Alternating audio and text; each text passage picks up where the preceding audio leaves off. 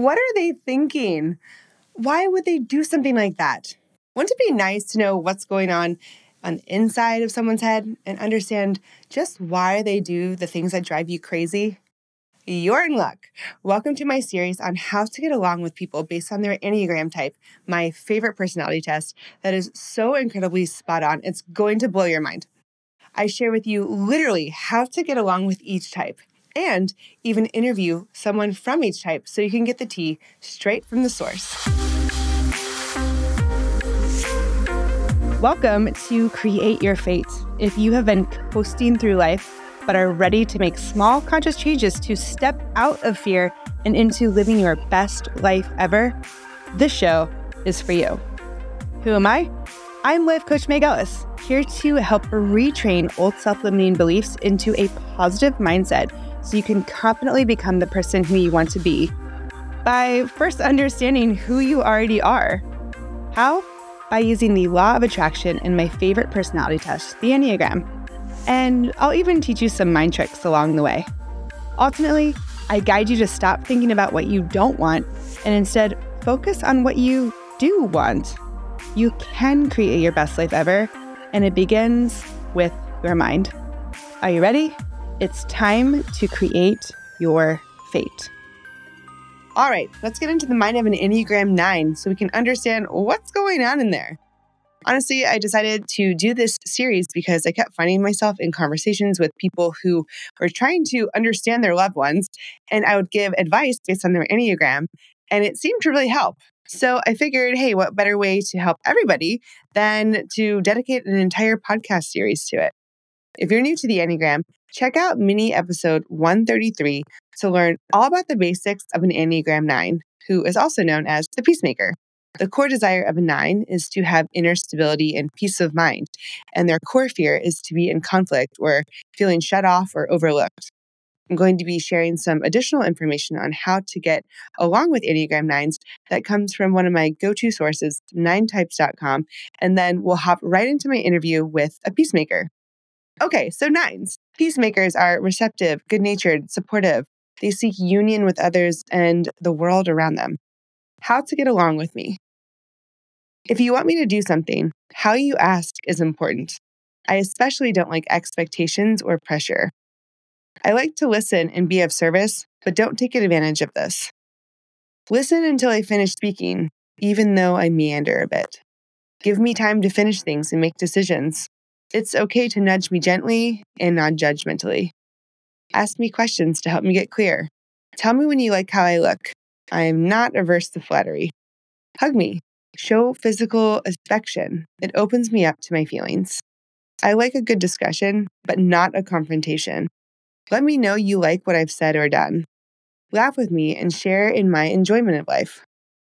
What I like about being a nine being non judgmental and accepting, caring for and being concerned about others, being able to relax and have a good time, knowing that most people enjoy my company.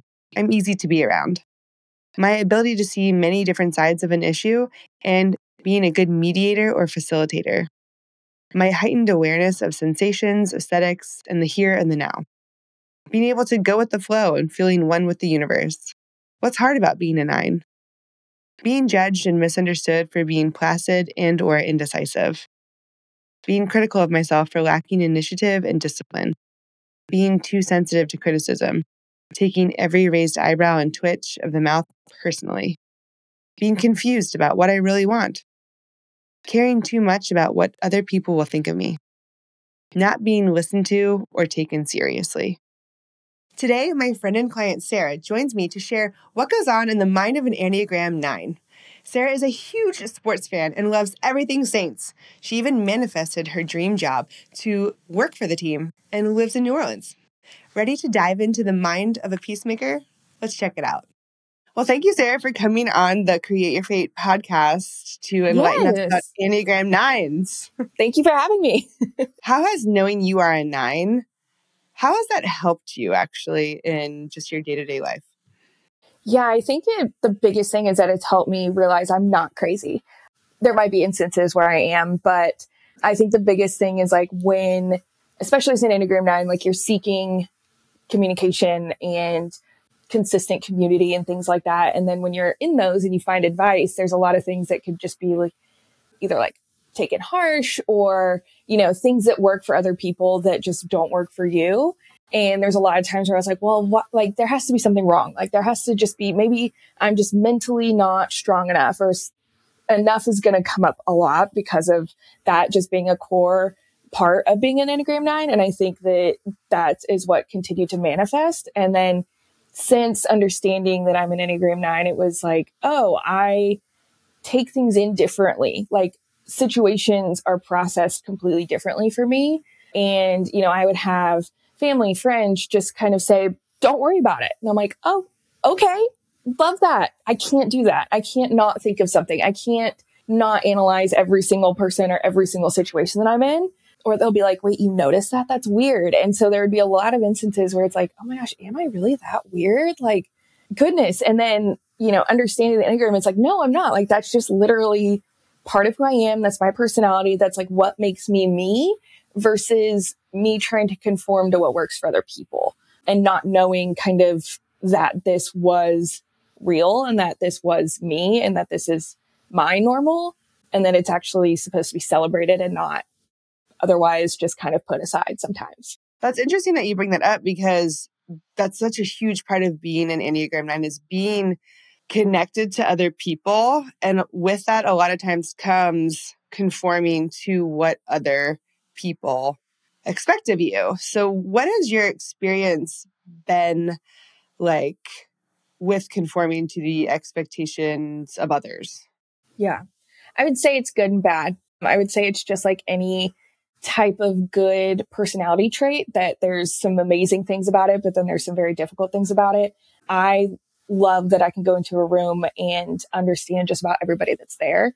Um, and I pride myself on being, I, you know, essentially a safe space or a non-judgmental space because I'm able to put myself in the shoes of everybody around me. And I think that that has really, really helped in a lot of ways, but then also is completely hindering because then as an Enneagram nine, there's times where it feels very others focused and wanting to keep the peace. And sometimes that's not prioritizing your personal peace, but thinking that your peace is associated with somebody else.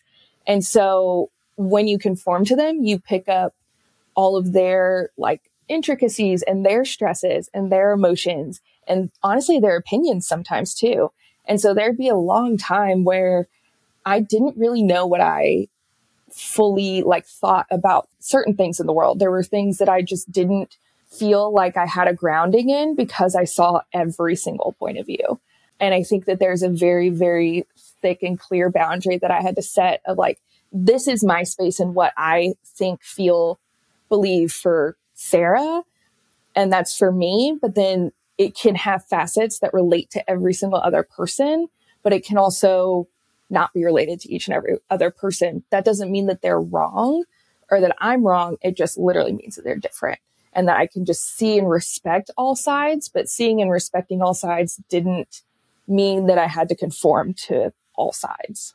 Right, right.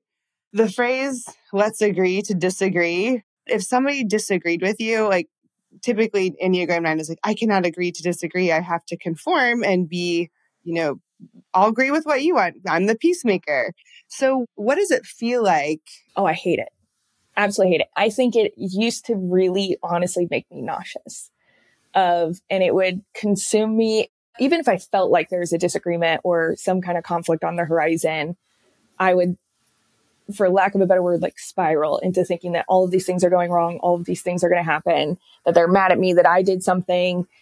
And I think it almost got to the point like beforehand where it was like, I don't have an opinion or a worth that's good enough to challenge anybody else or to think differently than anybody else. And I think sometimes before I really understood everything, peace to me was always less of me and more of them. And so if I were to disagree, that would be me putting too much of me into it and not them. And so I just wouldn't disagree. I would either completely conform, like you said, or honestly, I would go silent.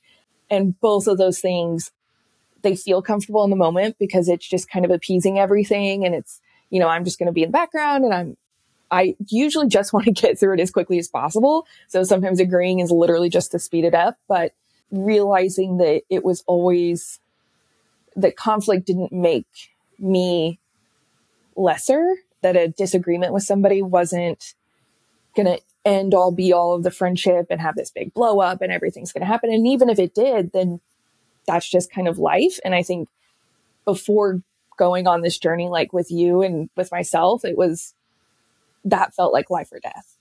And that I just didn't have my own foothold in my life to even know, like, this is Sara and this is what she thinks and feels. And it's clear. I think it was everybody around me could be like, oh, well, we know that she's passionate about like X, Y, and Z, but that's, we don't know anything else. It's all just muddied.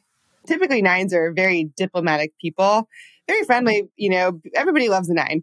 They're always everybody always loves allegedly. No, allegedly, nines are very popular, but because they are diplomatic, because it's like, oh, I don't want to stay in this negative energy. I hate confrontation. Let's get this back into a positive energy. So, what is it about confrontation that you hate? Oof. And this is going to be very important for people uh, yes. to know how to get along with the nine. They do not yeah. like confrontation. Like, why don't? Why do you hate mm-hmm. confrontation? Mm-hmm. So, even a little, even part of that, I think almost defining like where we think confrontation exists. It's not always just sitting down and being like, I have something to say. Here's what I'm going to say. It can literally be us at a restaurant and somebody sasses off to the server, the server sasses off back, and that will freak me out. I immediately will be nicer to the server. I will like soul a friend, like all those kinds of things. And so I think any presence of truly negative energy that should not be there is going to stress me out or is typically based off of some kind of misunderstanding or miscommunication that is just part of the human experience versus like I see war and I see things that are, you know, a different kind of definition of conflict. And then we have ones that like, okay, if I know I'm going into a really tough meeting and I can prepare for it, I'm not going to like it. I'm never going to like it because I do not like negative energy. I do not like the simple fact that like Enneagram nines, we pick up on everybody's emotions immediately can be very draining. But because we pick up on everybody's emotions immediately, I immediately know if there's negative energy or if somebody is feeling some kind of way or their body language is doing something different. And then once that energy enters into the space, it enters into my space. And I don't like feeling that way. And so I think it's almost a, I don't want to see conflict within people. I don't like seeing that happen anyways, but then I also don't like that it immediately affects me. I describe Enneagram nines as like a sponge, right? Mm-hmm. I'm going to take whatever the energy of the room is, I'm going to basically absorb it. Or mm-hmm. I thought it was, you mentioned that it's exhausting and it can be just like too much. One thing I read about Enneagram nines a lot is it takes an Enneagram nine a lot of energy just to exist, mm-hmm. just to be there. And it's not to be said in a negative way. It's just because you hold so much space for everybody in the room. Mm-hmm. Right. Because I'm yes. going to make the peace with everyone. I want to make sure that there's no, you know, confrontation anywhere. Right. Even yeah. if it doesn't anywhere, directly involve me but it does directly involve me because my energy is attached to it, you know? Right, right. So, talk to me about when you, common thing for Enneagram nines is I have to go home and recharge by myself. so, talk to me about recharging goodness, yes. and why that is just so necessary. Gosh, probably the best analogy is you can't pour from an empty cup. And there are a lot of days that I had to learn that pouring out is not always a active choice is a passive thing that occurs. So me coming to work and working a game or me hosting people or just being around people i love it. I will continue to love it. But there are days in which it might not feel like that was a lot but it was a lot because it's both active and passive pouring out i think for a lot of people or maybe a lot of other Enneagram types, they can choose in which areas and compartmentalize it. There's really not a lot of compartmentalizing in an Enneagram 9. It's all going at once. And so it just continues to layer and layer and layer. And it's just a consistent pouring out. And so if I'm on an empty cup and I'm completely on E, I'm not fun to be around. I don't want to be around me. Like I do not want that in and of itself is then a conflict of myself. And I think I recharge to ensure that I don't have my own internal conflict because when I do have that internal conflict, I see that it starts to manifest in relationships and other people and I, I pop off or I say things I shouldn't or I just have a negative energy around me that was never, now I'm the one bringing that to the room and I don't like that. And so if I'm able to recharge and it's almost as if nothing else is impeding in my space, there's no other energies I can pick up on. I learned that I don't do roommates well. Literally, the next time I have a roommate, yes. there's going to be a legal document that says that like our assets split 50 50 if this contract is breached in a marriage. Like that is going to be the next time that yeah. somebody else is in my space full time. Truly, I need my space in order to then be out and be as extroverted as I love to be but I can't just do that all the time. Like I have to be I'm gassed. I have to go home. home. Yeah. Literally. I have to go sit in a room and do nothing. right. Right. Here's the conflict here in itself is because I'm an Enneagram 9 and I'm so energetically connected to others, I like making other people happy, right? That's I, I like that. That's a part of my personality I like. And that can border with people pleasing, right?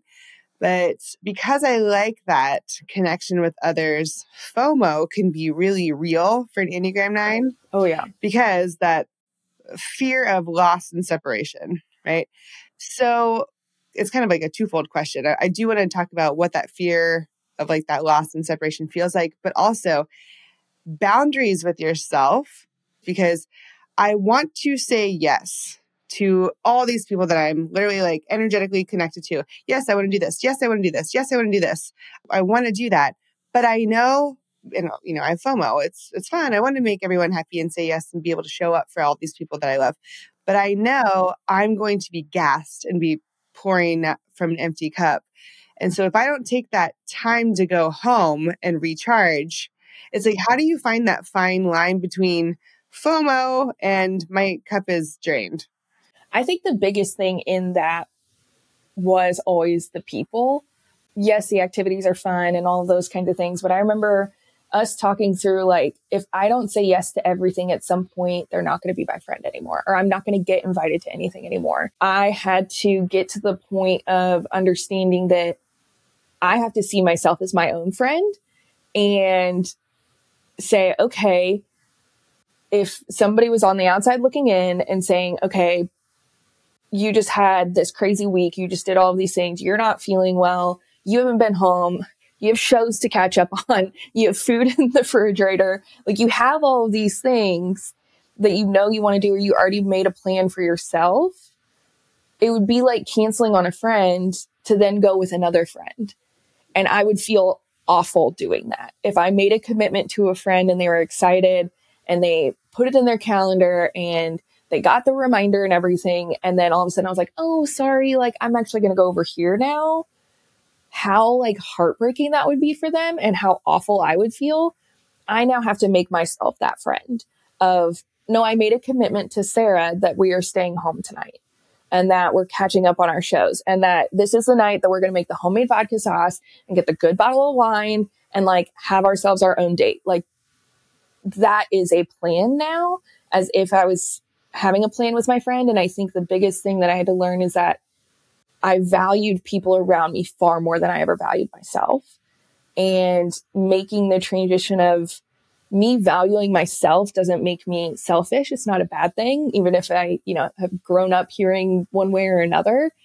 That actually me valuing myself and having those moments makes me better for others as well. I know it's very common whenever I coach a nine, it's like you always hear, oh, I just want everyone to be happy, right? I'm the peacemaker. I just want to mm-hmm. make everybody happy. But you're not including yourself into that everybody. So just put yourself, you don't have to put yourself above anybody else on the, you know, list of your group of 10 people. Just throw yourself into the mix.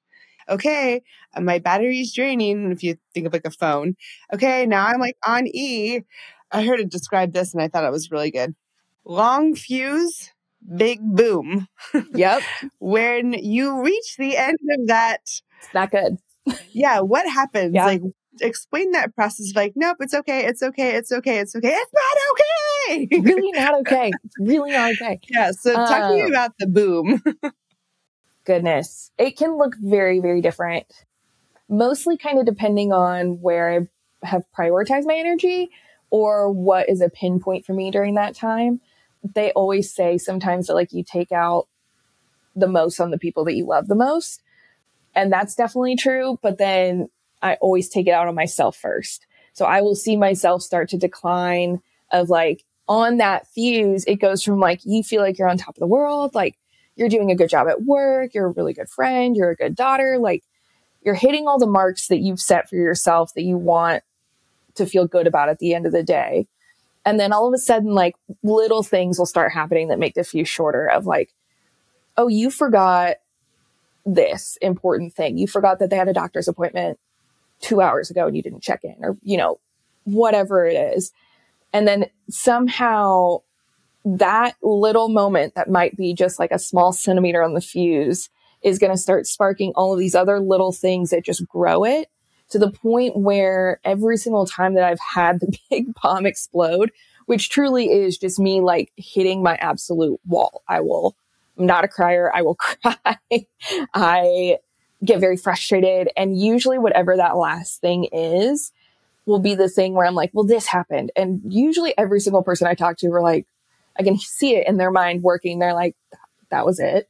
And I was like, but what you didn't see was the massive fuse that has been like all the things leading up to it, going yeah. and leading up to it for days, weeks, however long it is. And then the toughest thing after that big blow up is I'll sit with myself and I start to just kind of criticize myself even more. And then it's all of a sudden like, oh, somebody said this yet again. And I am like, you know, at my boiling point and they're like, that really like, and so I think in turn, like a lot of people think that nines are incredibly sensitive because of that. Cause it could literally, you just don't know where on that fuse you're hitting yet.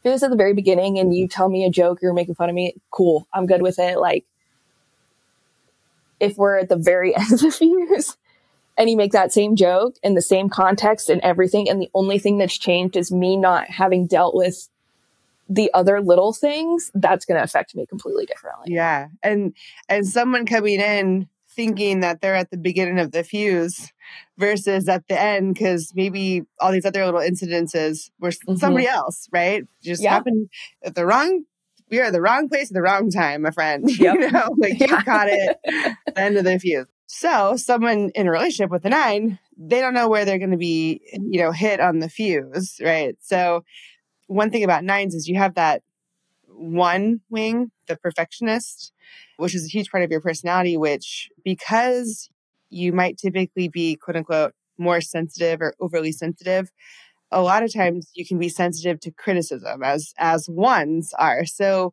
when somebody comes in and criticizes you, one, they could be end of the fuse, right? It's about to boom. But how do you I mean nobody likes criticism, but what does it really feel like for you as a nine? Typically if I'm getting feedback or criticism, you're telling me something that I have already told myself and figured out nines are incredibly self aware.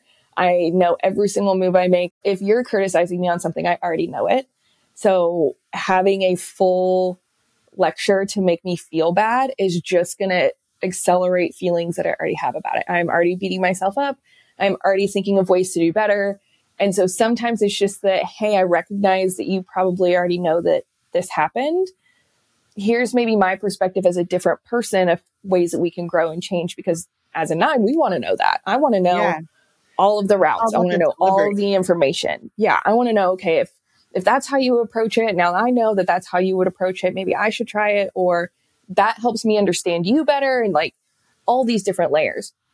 But if you come in hot and immediately start to criticize, it can be very, very, very off putting because then it's eliciting another form of conflict that then is now I did not feel negative energy, or maybe I did feel it and I'm starting to work through it. And now you're just adding to it versus saying, I understand that there's something here. Let's work through it. Right. Together, right? Together. To yeah. to go back in that like a fear of loss and separation. It's like, hey, mm-hmm. if I mm-hmm. know you're still on my team, right?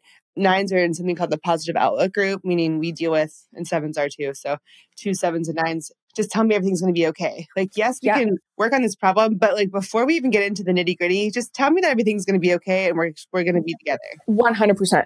Oh my gosh. If I, I know that like, up front, then oh. I can kind of yeah ooh, breathe a little. Yeah. You know, I will walk into like my boss's office or like when my mom is here, I'd be like, Am I in trouble? Are you okay? Are we okay? Did I do something?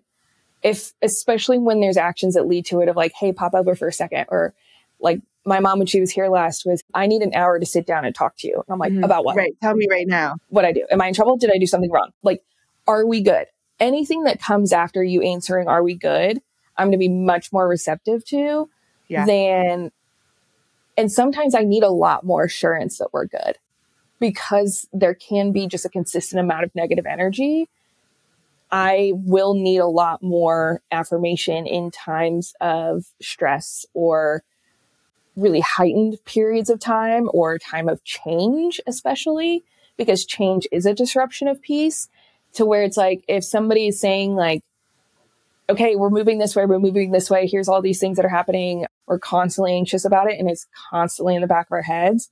But really it is that simple of hey we're good. Like this negative energy that you're feeling it has nothing to do with you. You're good. Or hey that situation like let's talk about it. But like overall i'm proud of you or we're still moving or we're still you know those kinds of things makes it feel as if A, it's not dire, and B, that it's not the end of the world. Because any sort of negative, confrontational, or criticism energy will literally make me feel like it's the end of the world because I'm striving for perfection. You're telling me I did something that wasn't perfect. How? Why? It, to me, that feels massive. First of all, it's probably not the best to phrase it like that. Like, it's not that big of a deal. It's like, no, no, no, validate my feelings, affirm my feelings, give me reassurance that we're okay. And also, like, of my feelings. Words of affirmation is probably very important. I, I hear that a lot with Enneagram nines. It's like, just tell me something, right? Give me some type of validation and an affirmation, even if it's to another type, especially more of the more direct, less communicative, like fluff words um, types right? Like, so ones, fives, eights. Mm-hmm. It's like, no, no, no, I want the fluff, right? Give me the fluff. Yeah. Fluff you know? it for me. Fluff it. It's, yeah. I, I, want the fluff. I want all the fluff always. Like, I want yeah. the bow on the present. And I think it's also, it like leads to like intentionality. There's times where it's like, if you cared enough at some point to give me some sort of feedback, you care in which that feedback is going to be delivered to me that's effective and it's going to help me. If you're just screaming at me to scream at me or whatever it is, I'm not going to take that well. Or you're going to just continue to think that I'm sensitive or that like I don't let go of things or whatever it is, where truly it's just if you take in, intentional time with me, that's all I ever really ask for. And I think it's because we're so intentional. Right. If I'm willing to sit with you and talk through every single thing for hours upon hours, I love doing that. I want to continue to do that. But if I'm not given the same regard for something small in return, not that it's ever tit for tat, but just the simple fact of like, I feel like you could have been a lot more intentional. Mm-hmm. Right. Because you show up so hard for others. Mm-hmm. One thing I heard, of, read somewhere at some point in time, one thing I know about Enneagram Nines is it's really important for you to be intentional, even about compliments, you know, like little tiny oh, things. Yeah. Be very specific in compliments that are directly towards you because most of my, you know, energy can be connected to others, right? I picture like little energetic cords connecting to everybody. That when you specifically compliment me and it's something that you highly noticed, right? Like, mm-hmm. oh, you got your haircut. It's like, wow, that means so much to me because you noticed me, right? Mm-hmm. And get very specific in it. Yeah. Another piece of communication advice that I've used a lot with nines is because nines are the peacemakers, right? And they they want to keep the peace with everybody. Sometimes they can get bulldozed in conversation where in certain types especially can come in where I'm going to create a scenario here and you tell me your experience with it. We're in a one on one conversation. I ask you where you want to eat. And you, and I always describe it this way if there's 10 people there, I literally have to like disconnect my little energetic cords from everyone, figure out like where I want to eat, and then I reconnect all the cords to everybody. Like, would this person want this? Would this person want this? Would this person want this? All the things. And maybe that's like a, you know, five second lull in conversation where you're actually thinking about it. Because one of the best pieces of advice I, I read was listen to what I have to say, even though I might meander a bit it's because you're processing all this information. But if someone does not like awkward silences or or pauses, they might just be like, "Where do you want to go to eat?" Oh, we're going to Chili's. You know? Yeah. It's like, wait, I didn't yeah. even like. You never told me what. You know? You didn't yeah. give me a chance. Mm-hmm. I think that exactly that, and it's something to where it's like just if you're asking me something, let me process it. Give me the little bit of space. I'm not going to take forever but I am going to really be intentional with a lot of the actions that I do and that I take. And that might be, and it is different than others. That's good to know. And, and give you time and space to just process. Yeah. Because on that integration to a, an Enneagram 6 in times of stress, there's can be a lot of overthinking, right? Mm-hmm. And it's like, and with that, then comes a lot of over processing. So it's like there's a lot of thoughts going on in the mind of an Enneagram 9 at all times. And at so, literally all times. Yeah. just um, yeah. There's one takeaway for people to to get from this podcast. I, yep. I, it might be that there's just a lot. It might just be that. Yeah. So, I yeah. think another facet of that too is if something is happening in the moment, I will usually go like very very calm and not really process a lot of what's going on around me because it's about these other people. I need to make sure that they're good and that they're good and that this conflict is taken care of and that we're approaching this well and that we like completely disarm whatever it is. It might take me 30 minutes, an hour, a day to really process the event that occurred. And then usually the other person is probably already over it, not really thinking about it. And then I'm the one coming up from the side that's like, Hey, wait, now hold on. I've processed this.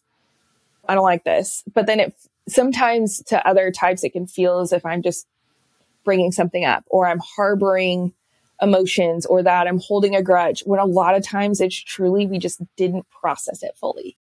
Well, thank you for that insane insight. I think that has shed a lot of light on what goes on on the inside of a nine because on the outside it can present as just like, no, everything's happy, I'm positive, and let's just you know, do what's best for the group. But there's a lot of depth to an Enneagram 9. And so thank you for giving us some insight into the complexity of the mind. If there was any one last piece of advice that you wanted to give people to get along with Enneagram 9s, any any last final thoughts? I think the best thing you can do is create a safe space for us in the same way that we try to create safe spaces for others, but understanding what that safe space looks like and communicating to us if you can't provide that, that that is okay, that it is not going to be any difference to me in how I view you and how I continue to love you or care for you or am intentional with you. If anything, something that would, that kills me is if I feel as if I'm burdening somebody else with something.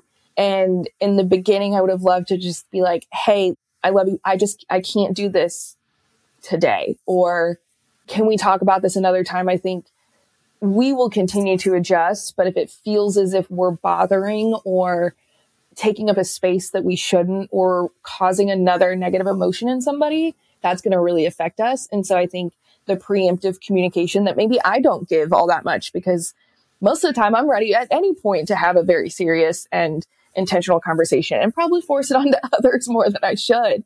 But I think on the flip side of that, of knowing that we care very deeply about relationships and people and energies.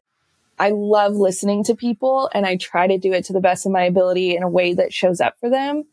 And because of that, I don't like to talk a lot myself. But if it feels as if I was given some space to decompress, to talk, to get my cup refilled, and I don't feel like you're listening to me at all, that is one of the deepest, like, hurts, I think, that could immediately happen. It happens a lot. And you know, multitasking during listening, like, can you get off the phone? Like, please put your phone down, you know? Right. It takes us a lot to open up and to talk about our own energies and emotions.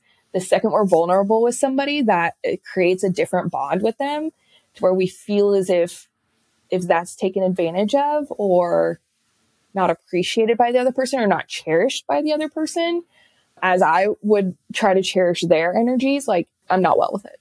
mm-hmm. I'm to shut down. Oh, yes. The um, beloved Enneagram Wing 8 coming in with the um, wait a minute, I was vulnerable with you, and now you are not handling that with care. Let me, let me, you know what? I'm to take that back. You know, and guess what? You're probably not going to get this again. But yeah, it's almost like you unintentionally are punishing them from having access to you in the future. And we frame it around like, okay, well, now I feel like you no longer have access to me if I didn't feel safe in the access that I gave you before. Mm-hmm. Yeah. And that I know is a big growth point for nines too, is how that can, if left, we'll say untreated, it can turn into some passive aggressive behaviors. And oh, yeah. Yeah. Yeah. Well, thank you for that deep insight. I think of that course. was super helpful. Thank you. Of course. Thank you. That wraps up how to get along with an Enneagram 9. I hope it was helpful and gave you some insight into the mind of somebody who you love. Be sure to send it to your favorite Enneagram 9 or someone who you know is in a close relationship with a 9. And if you loved today's episode, please follow, subscribe, leave a review. It really does help the show grow so much and allows me to continue to get awesome guests and episodes out for you. And of course, if I could leave you with just one thing, it is this expect good things always, and they will happen.